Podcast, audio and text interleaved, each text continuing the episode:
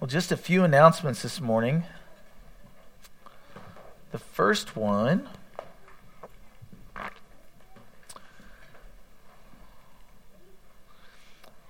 um, let's see. I thought I had it on there. Okay.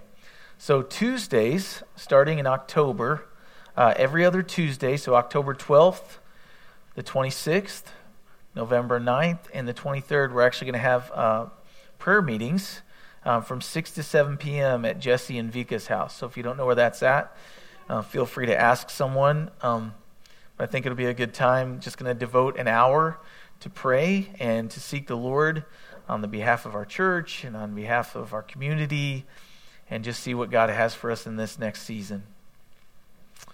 Um, there is an online women's conference that will be hosted here October 8th and 9th. That's a Friday evening and then a Saturday from 8 to 4. And there's different sessions. But if you want to schedule, there's one on the counter in the foyer. And there's also a sign up sheet. Um, there will be food provided on Saturday. Um, so if you're interested, uh, please sign up, uh, grab a flyer. If you have more questions, uh, ask my wife, and she will be able to let you know the details. But most of them are on the flyer. Um, October 10th, which will be a Sunday that same weekend. Uh, we're going to have our annual fall get together. Um, it's Sunday, October 10th. Um, there will be chili provided. You can bring a side or a dessert. Uh, bring your family, bring a friend. Um, head out to the Pursleys right after second service. So, in historically, we've had it in the evening, but this time, what we're going to do is right after second service, we'll all caravan out there. Um, there's going to be um, some activities to do, games. And then usually we kind of hang out, eat chili. If it's cold enough, we have a bonfire. So we'll see. Um, I think there's going to be a pumpkin patch. So if you want to get a pumpkin and be able to decorate it, you'll be able to do it there. So um, more details as they become available. And then I think that is all for our announcements today. All right, turn in your Bibles uh, to Exodus in chapter 14. And if you were with us last, last time, uh, we are studying through the book of Exodus, and we f- saw that God, uh, by his mighty arm, stretched out and brought his people out of the nation that they were slaves to for over 400 years. And when he brought them out, uh, he plundered the Egyptians by their hand. They basically just had to ask their neighbors for their silver and gold, and they handed it to them. So this was no uh, deliverance in and of themselves. Uh, they had to go through essentially what was called the first Passover. We saw the Passover lamb was selected and then kept with them, and then it was killed. And they put the, the blood of this animal on their doorposts and on the lintels. And as they left, having trusted in the blood of the lamb, they got to leave. And then the firstborn in every house that did not trust in the blood of the lamb was killed. He, he died in this plague. And so um, that was last week's study. But as we look at this, uh, we see that this week they have been led out of Egypt. They're on the way to their final destination, which is the land of Canaan, which will eventually become modern day Israel. And as they're being led out of this nation, they're being led by a physical presence, a physical manifestation of the Lord, a pillar of cloud by day and a pillar of fire by night. And we talked about all the reasons that that would be the case, but this is how he chose to lead them through the wilderness. And he's going to do this for the next 40 years as they travel around in unbelief. They'll remain in the wilderness, but he will continue to lead them. But as he's leading them today, says in chapter 14 verse 1, the Lord spoke to Moses, saying, "Speak to the children of Israel that they turn and camp before Pi Hahiroth, between Migdol and the sea, opposite Baal Zephon, and you shall camp before it by the sea. He says, For Pharaoh will say of the children of Israel, They are bewildered by the land, the wilderness has closed them in. And then I will harden Pharaoh's heart, so that he will pursue them, and I will gain honor over Pharaoh over all his army, and the Egyptians may know that I am the Lord. And they did so. And so God tells Moses, I want you to take the children of Israel, I want you to turn from the direction you're going and I want you to camp in this particular place. And what he's doing is he is setting a trap for Pharaoh who is hellbound on rebelling against God. And he says, I'm going to set you in this spot. And when I set you in this spot, Pharaoh is going to be hardened and he's going to pursue you. Now, I don't know about you guys, but that does not sound heartwarming to me. So, wait, you saved us, you've taken us out of Egypt, and now you're going to let Pharaoh pursue us. But notice what he says there in verse 4. I'm going to do this. I will harden Pharaoh's heart so that he will pursue you, but I will gain honor over Pharaoh and over all his army, that the Egyptians may know that I am the Lord. That's his purpose in this trial for the Israelites.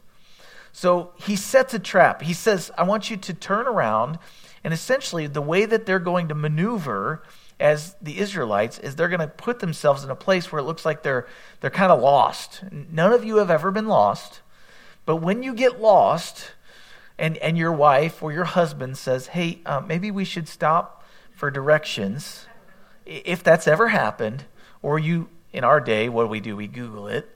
Okay, how do I find out? I, I and I told you a story last week, or maybe I told some of you a story where I got lost and we had to just stop and recalculate. But here, God wants it to look like they're lost. He wants it to look like the wilderness has overwhelmed them so that their enemies will pursue them so that they will know that He's God. And we'll see how that plays out. So, God's purpose here is to show the Egyptians, I am the Lord. And He's going to use, by the way, their own lusts and desires to get them to come out of Egypt and pursue the Israelites. And in James chapter 1, in verse 12, it actually says, Blessed is the man who endures temptation, those who bear up under it and are not given into it. For when he has been approved, he will receive the crown of life which the Lord has promised to those who love him. Let no one say when he is tempted, I'm tempted by God, for God cannot be tempted by evil nor does he himself tempt anyone. But look at this each one is tempted when he is drawn away, not by God, but he's drawn away by his own desires. What is it that gets you into trouble? It's not God giving you circumstances you can't take.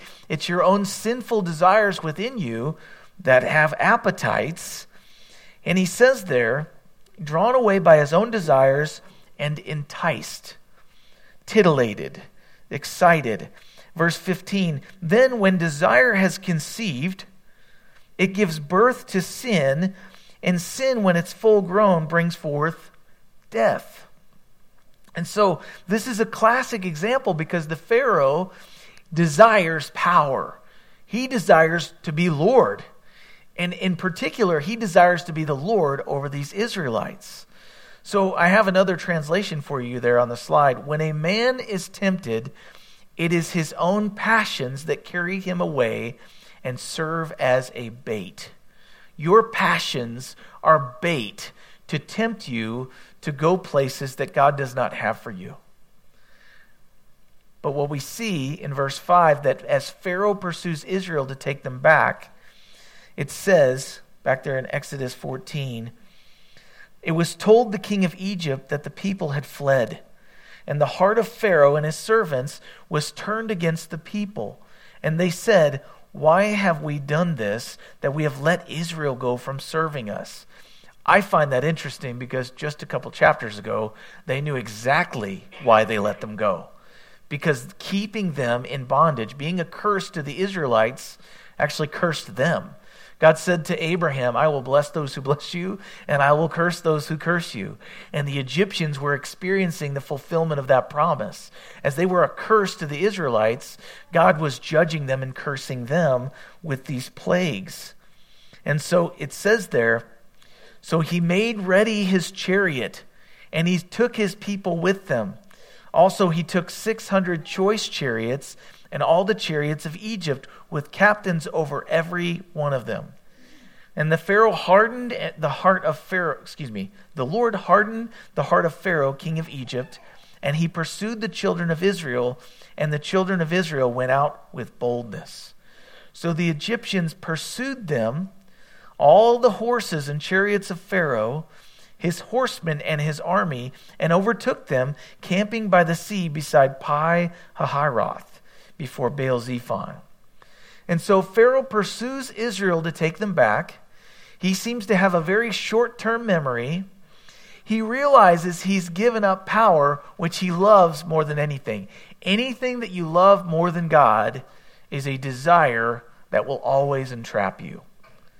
But realizing he's given up power, he quickly re- regrets his decision and he takes all of what he has of his might and he pursues them.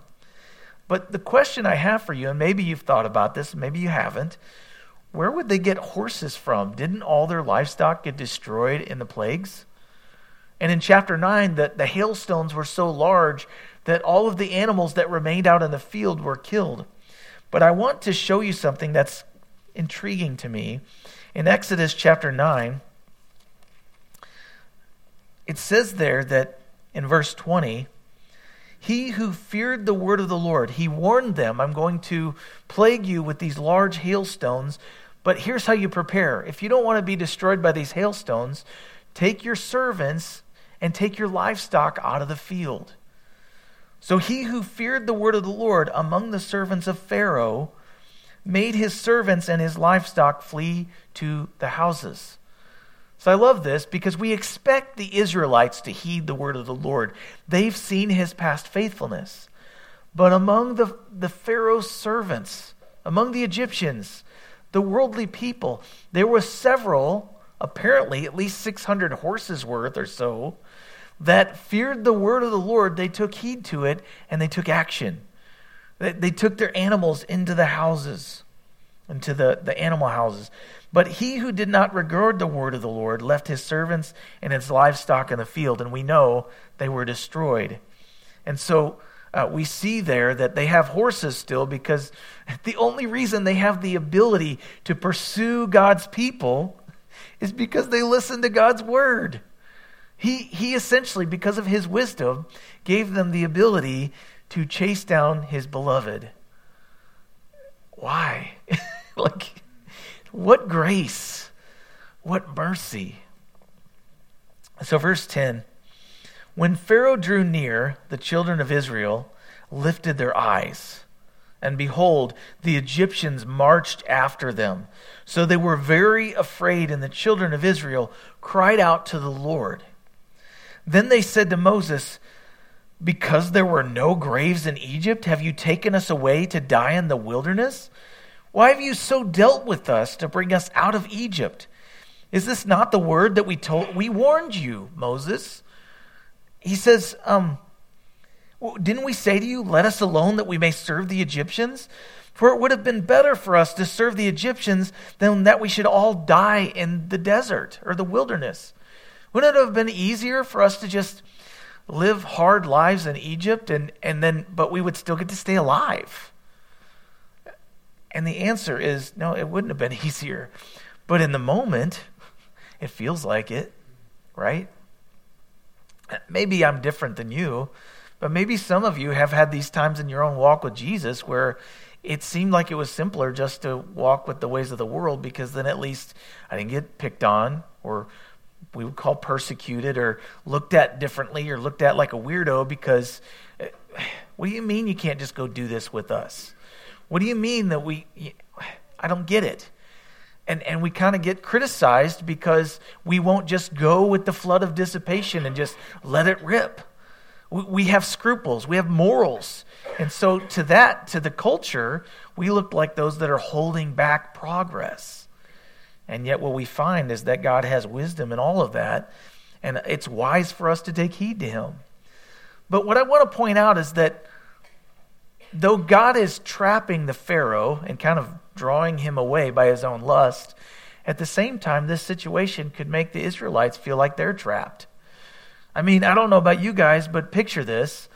You're in a valley where there's only one way in and one way out by foot. There's two large mountains on both sides, and there's one pass between them.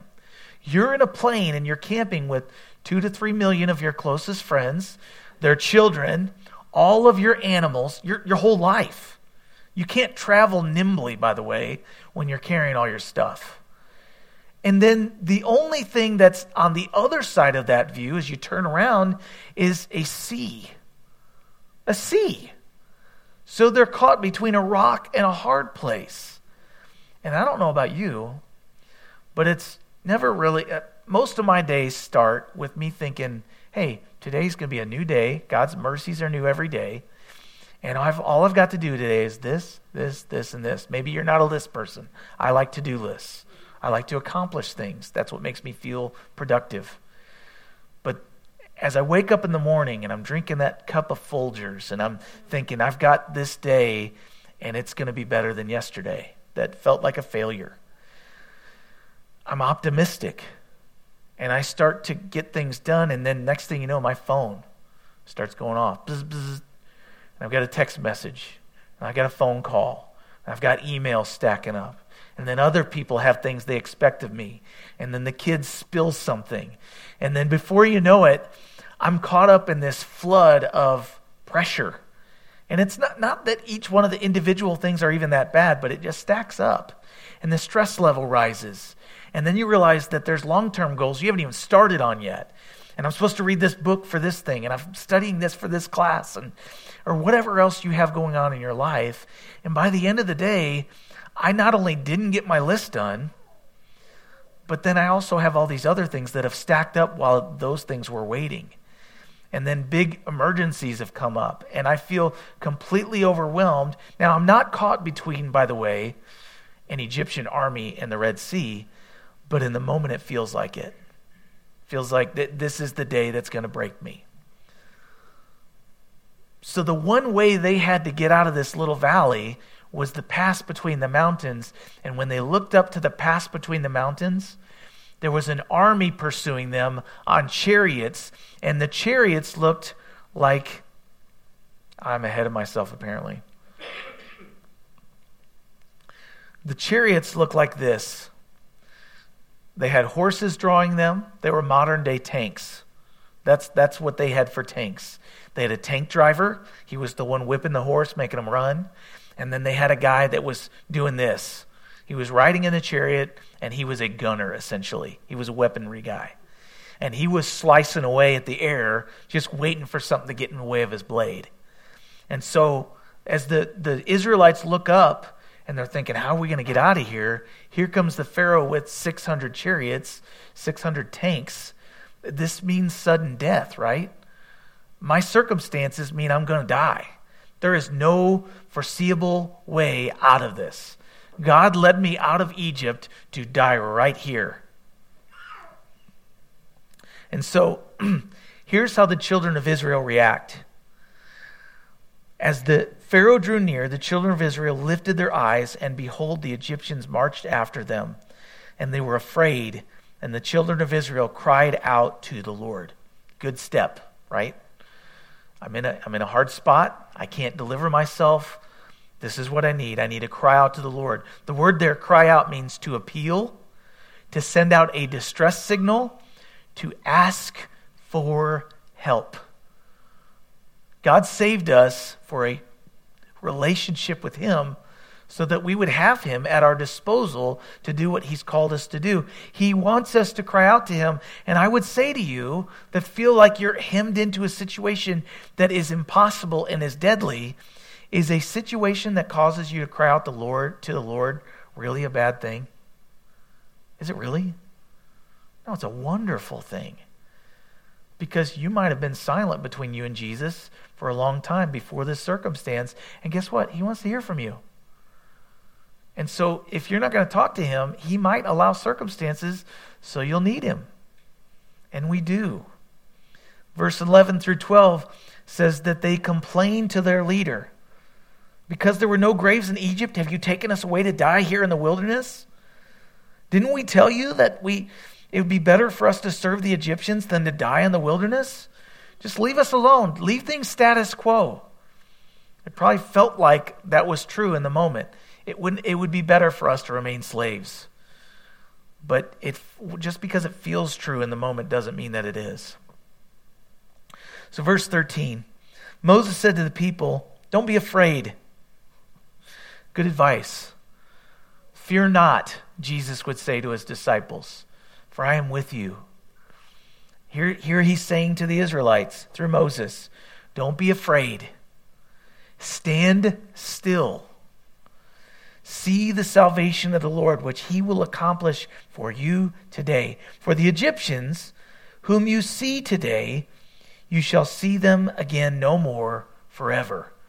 This affliction that's coming at you, very real affliction, it's temporary, and you're going to survive it.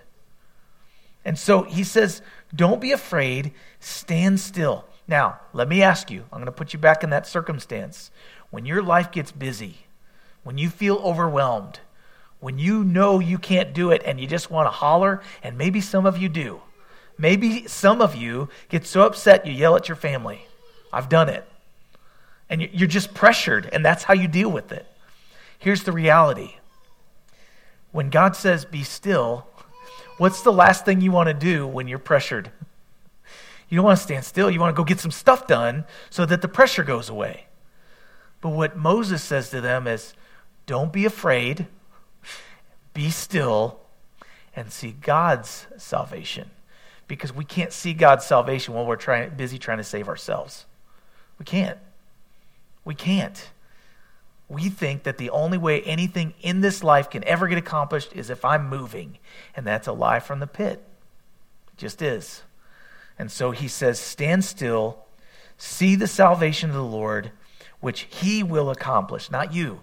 He will accomplish today in your sight, and you shall see no more again these threats. The Lord, verse 14, will fight for you, and you'll get to keep your peace you shall hold your peace. So the question is how do I maintain peace in the midst of that kind of pressure? Now, compare your pressure, which is very real, to the pressure we're reading about. It might feel like an Egyptian army's got a, a knife at your throat and chasing you with chariots, but they don't, right? So our light and momentary affliction, in comparison with what they're experiencing, Really? If God can take care of them in this, if He's been faithful to them in that situation, what is your plight in comparison to that? Is it deadly? It, it, now, it might be overwhelming, and this is not to make little of your problems or my problems. But what I'm saying is, if God can deliver from this physical problem, how much more your spiritual problem? How much more your practical daily problem? And so The Lord said to Moses, Why do you cry to me? Tell the children of Israel to go forward. So they get to hold their peace by not being afraid, by trusting, by standing still and watching the Lord save them. He will accomplish it.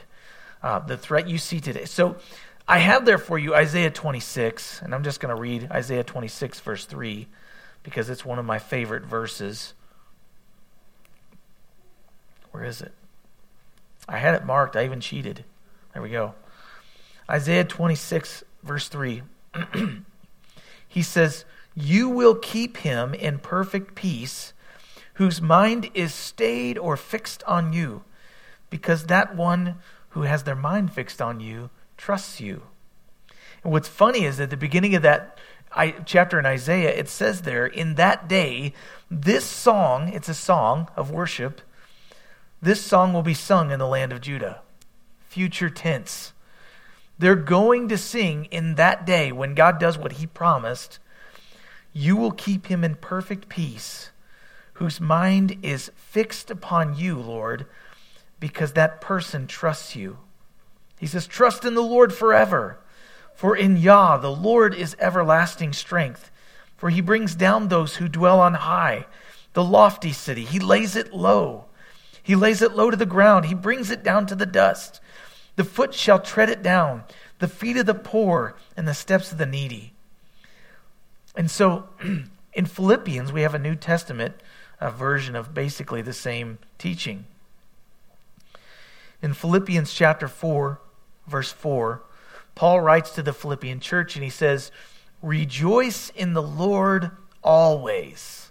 He says, Again, I will say, rejoice. So I believe, and this is just my thoughts, this is my commentary, that if the Israelites found themselves in their plight that we read about today, and they would have worshiped the Lord, they would have renewed their strength and the resolve to trust Him. Now, no doubt, God delivered them anyway. But I believe that victory, just like we sung in that song, is had when we sing before we're delivered. Does that make sense? We're confessing, I trust you before He's proven Himself to be able to deliver us in the future. And it gives peace to the soul when we confess and we sing, Lord, you're God, you're good, you were faithful in this, this, and this. I trust you to move forward. Help me to trust you. I believe, help my unbelief. And so um, he keeps us in perfect peace. So he says, Rejoice in the Lord always. Again, I will say, Rejoice. Let your gentleness be known to all men. The Lord is with us. He's here. He's near. He's at hand. Be anxious for nothing, but in everything by prayer and supplication with thanksgiving. Let your requests be made known to God. And then the peace of God, which doesn't make sense, the peace of God that surpasses knowledge, will guard your hearts and minds through Christ Jesus. So, peace is actually what guards our hearts and our minds in the middle of the unknown. And so he says, Don't be afraid, be still, and know. Verse 15. And the Lord said to Moses, Why do you cry to me? Tell the children of Israel to go forward. Now, most of us probably don't struggle with praying too much. We probably struggle more with not praying enough. But once you have prayed and the Lord has given you direction, don't stick around in the prayer room. Move forward with confidence. He says to Moses, Why do you cry to me right now? This is the time to move. Tell the children of Israel to go forward. But lift up your rod, Moses, and stretch out your hand over the sea and divide it. So he says, Take steps, and then he says, Make a way move forward, take a step, and as they took steps, he divided the sea. The children of Israel shall go on dry ground through the midst of the sea. Can you imagine being Moses hearing those words? I'm sorry, what? Uh, did I hear that correctly? We're going to walk through the sea on dry ground. Okay, all right. All right. Uh, everybody move forward. You know, like it, it, sometimes that's how faith works. God tells us to do something that doesn't make sense. And then his peace guards our hearts and minds with a peace that passes understanding because if you try to understand everything God tells you to do, you won't move in time. You'll get into paralysis of analysis. So he says, move forward. They're going to move forward on dry ground through the sea. That's what forward is. Which way's forward? And I indeed will harden the hearts of the Egyptians, and they shall follow them. So I will gain honor over Pharaoh and over all his army, his chariots, and his horsemen. Then the Egyptians will know that I am the Lord. Remember, that's the purpose. When I have gained honor for myself over Pharaoh, his chariots, and his horsemen. And so, the question that many skeptics and higher critics have to say is they say that when you translate the word Red Sea, it actually means reed sea so it's like a marsh, like a shallow swamp. And so God delivered them through a marsh. Big deal. It was only waist high because there are portions of the Red Sea that are only waist high. And the problem with that, though, is that if he did, in fact, deliver them on dry ground through a marsh that was only waist high, then the question becomes how in the world did he drown a 600 chariot army in this shallow marsh? That's more miraculous than anything and we'll see that that's what he's going to do. But I believe, because the Bible says in 1 Kings chapter 9 verse 26 that this very location is where King Solomon kept his fleet of sailboats, his merchant ships. And if you've ever seen a merchant ship, they're not usually the small ones. You know, nowadays we have the ones that get stuck in the Suez Canal. But their merchant ships were very large. They would go across the sea to get these fine linens and clothings and spices. They were large ships made for the big ocean. And so in 1 Kings chapter 9 verse 26, this very location is where Solomon would port his merchant ships. And so we know it's not a marshland, that it was in fact sea like we would think of it, that has to be uh, miraculously moved for them to go through, uh, especially on dry land. And so, verse 19, here's what God did The angel of God who went before the camp of Israel moved and went behind them, and the pillar of cloud went from before them, and he stood behind them. So it came between the camp of the Egyptians and the camp of Israel. Uh, God's running a screenplay.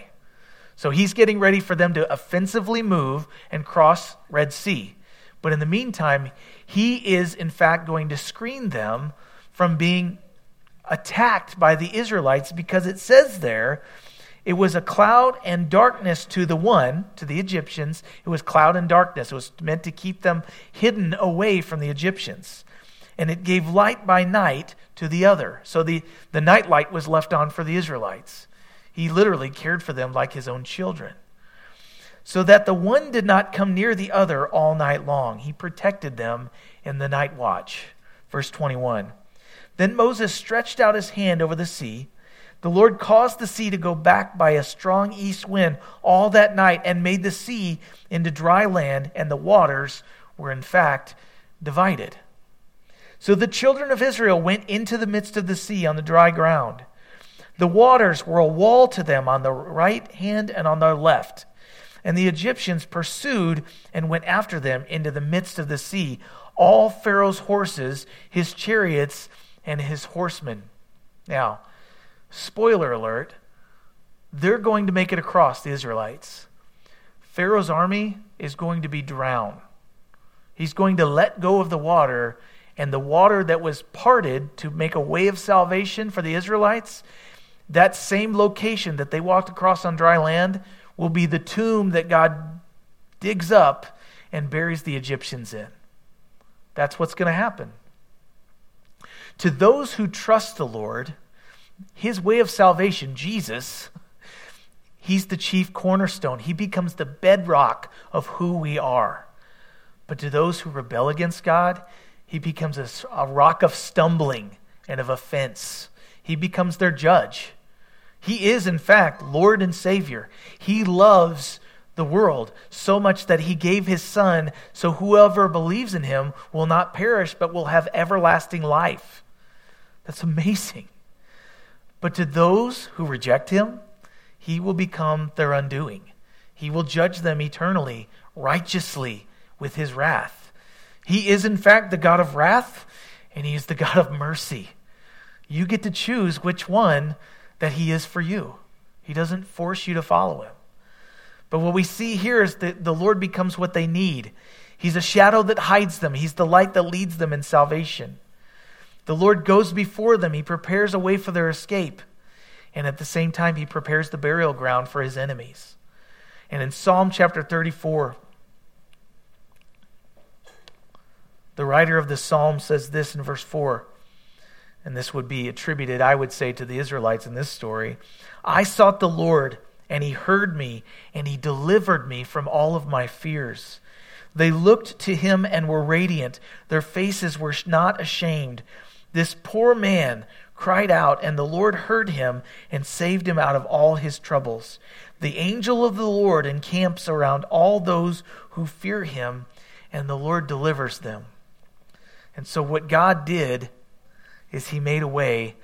And then what happens? The Pharaoh's army pursues them into the midst of their salvation.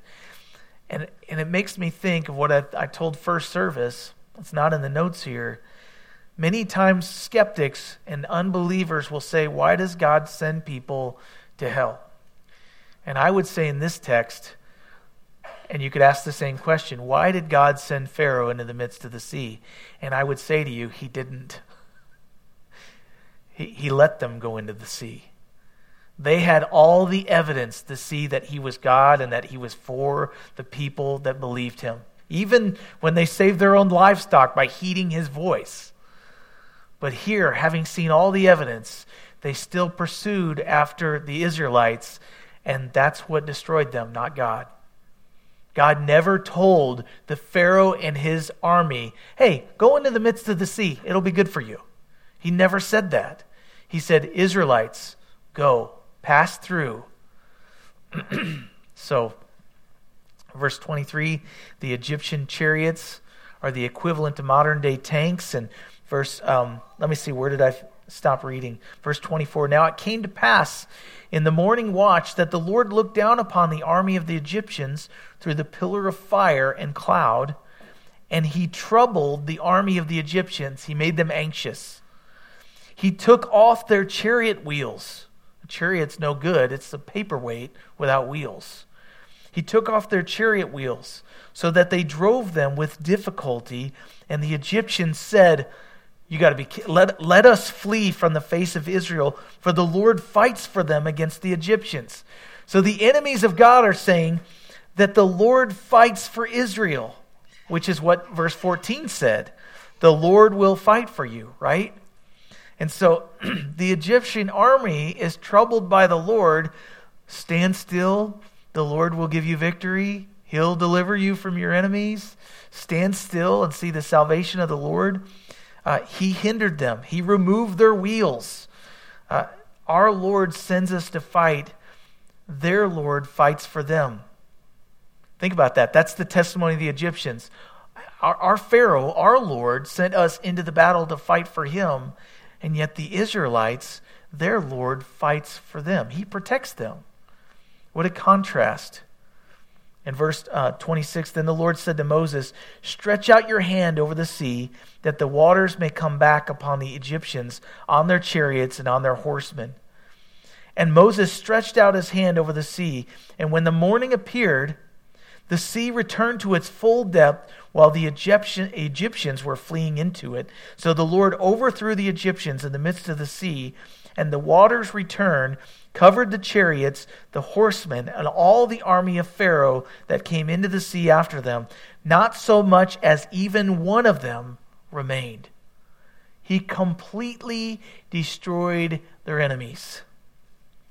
And I love this because I don't know if you noticed in the background or not, but I have a picture for you of one of those chariot wheels that divers found in the Red Sea within the last 40 years they found a petrified chariot wheel in the bottom of the Red Sea.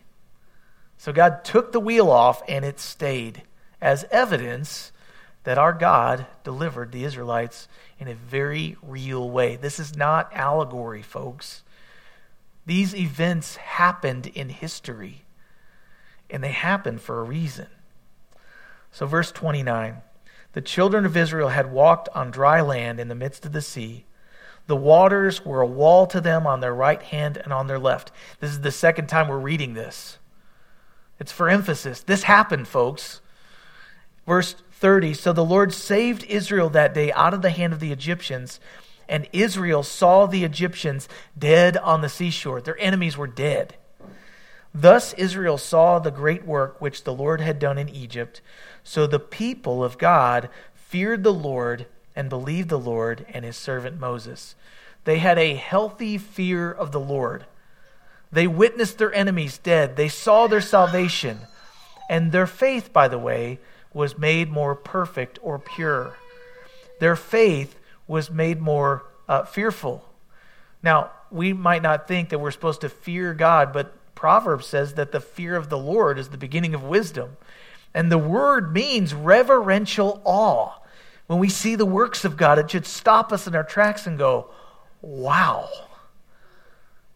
The word awesome is used way too much in our vernacular.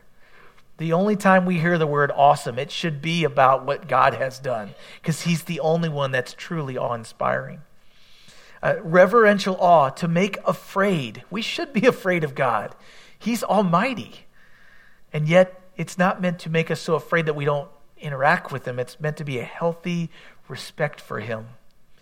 But what's God's purpose in all of this? Why would he allow his people to be in a dangerous spot? Uh, Romans chapter 5 says this. It says, Therefore, having been justified by faith, we have peace with God through our Lord Jesus Christ, and through whom we also have access by faith into this grace in which we now stand, and we rejoice in the hope of the glory of God.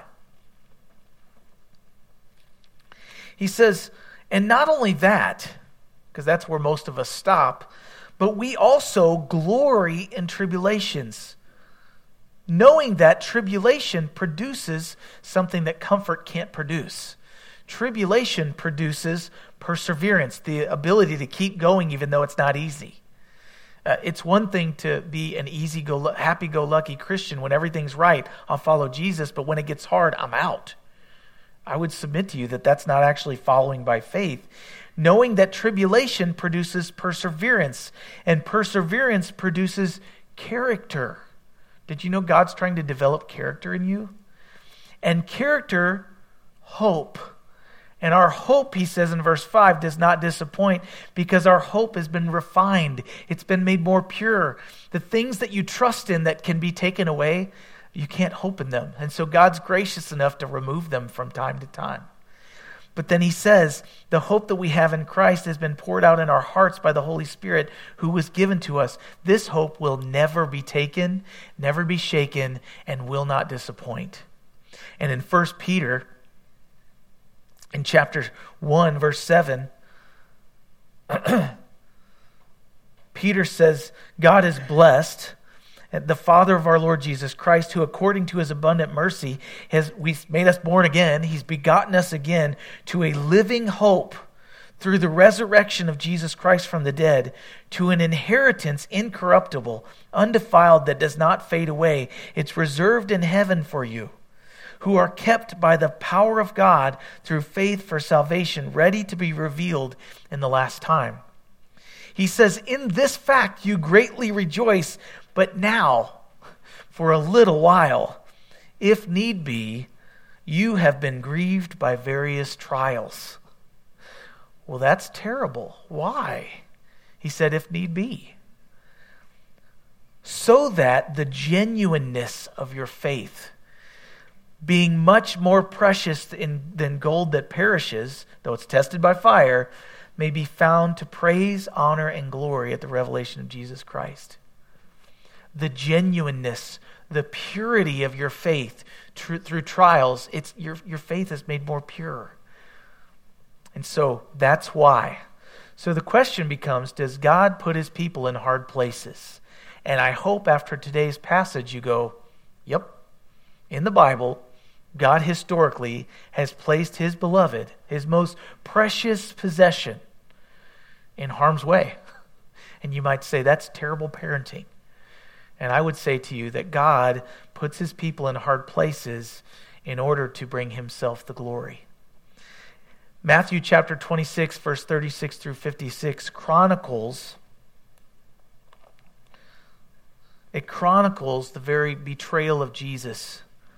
And I wonder if his disciples, having followed him for various reasons, following Jesus, found themselves in the Garden of Gethsemane, knowing full and well that Jesus was a wanted man, that they wanted to kill him. They went to the garden to pray, and I have no doubt that they were trembling and in fear because the Bible says that they slept for sorrow. Many times we're hard on them because Jesus said, Why don't you come with me and pray for a while? And they're like, okay. And then they fall asleep. And then he comes back and he goes, wait a minute, you can't wait for me with me for an hour? And they fall asleep again. And many times I think we attribute that to, well, they've been traveling and they were tired. But have you ever been so stressed out and pressured that you can only sleep? It's all you have the energy and effort to do. Like when I'm worn out and I'm really afraid, many times I'm not the type that stays up all night. I'm the type that goes, if I go to sleep, it'll be better in the morning. Maybe if I just sleep through this, it'll go away. But I think it's because they were in the valley of death. They knew that something bad was about to happen. And, and surely enough, as soon as they were done praying, who showed up with Judas with armed guards ready to take their Savior away, to take their Messiah? They were between a valley, between two high rocks, and that's what Pi Hahiroth means. That's where the Israelites were. They were at what, what the word means, mouth of freedom. They were at the precipice of their victory. They were right there getting ready to be delivered. They were with the, and, and of course the disciples were in the same spot. They're like, Our deliverer's here. Well, I'm going to be betrayed to sinners and killed. What? Why would you put your, your beloved, Jesus, in harm's way? But in Psalm chapter 23, verse 4, it says, Even though I walk through the valley of death, I will fear no evil, for you are with me. And Jesus, when he prayed, he said, Father, I, if there's any way that this cup of suffering can pass from me, not my will, though, yours be done. But notice that it says in Psalm 23, though I walk through the valley, you are with me. He takes us through the trial. So, why does God put us, the, those who have followed Jesus, in harm's way? Why does he allow us to see circumstances and tribulation that cause us to fear? Well, number one, we've talked about it. He's refining our faith. He's purifying our hope so that we won't be disappointed by false hope anymore. But number two, so that the Egyptians may know that I am the Lord. He's still proclaiming his greatness among the nations that don't know him. So, why would God allow maybe you or me to be in a hard position. Number one, and I stole this from Jon Courson, I didn't come with this. He said, It's not about you. None of this is about, it's, it's not about us. This circumstance that you might find yourself in today, it's not about you. It's about God getting glory through you. And no doubt he'll do that if you're Michael Jordan and you're really tall and you start to follow him, or if you're Tim Tebow and you want to profess him on the field. And most of us would love that, right? But I guarantee it's not all great for Tim Tebow. I guarantee it's not all good for anybody that would proclaim God in the public arena and be famous. They probably take a lot of flack too. But God wants the world, the nations, individuals that hate him he wants to reveal himself to them because he's merciful and he's gracious. And his desire is that no one would perish, but that everyone would come to the knowledge of his son and bow the knee and experience eternal life. He died for it. He, he's willing to give it. Freely you've received. Now go and freely give. God is glorified when you suffer well. That may not be the feel good message you're looking for, but it might bring some meaning to some things you've been experiencing. Does the world feel like it's pressing in on you and overwhelming you and trying to get you to quit? Greater is he who is in you than he who is in the world. And what the enemy means for evil, God's going to use it to glorify his son. Let him do it. Stand still, see the salvation of the Lord, and praise him all along the way. So, Lord Jesus, we thank you for this passage this morning. And I pray that for each one here today, maybe this unlocks something they've been struggling with. We live in a culture, and even in a Christian culture, that believes the lie that God wants to save us and make everything easy. He's going to deliver us and he's going to prosper us and he's going to make things, all the things that we dream it to be. And yet, the passage we study today, it says otherwise. it says that your plan is to glorify your Son. And so, Father, help us to realize this week, even today, that what we're experiencing is not meant for our harm, it's meant for your glory. Truly, you love us. Truly, you've blessed us. And you're going to bless the world through us, but that might mean that it might get harder. So, Father, help us to endure for your glory. In Jesus' name, amen.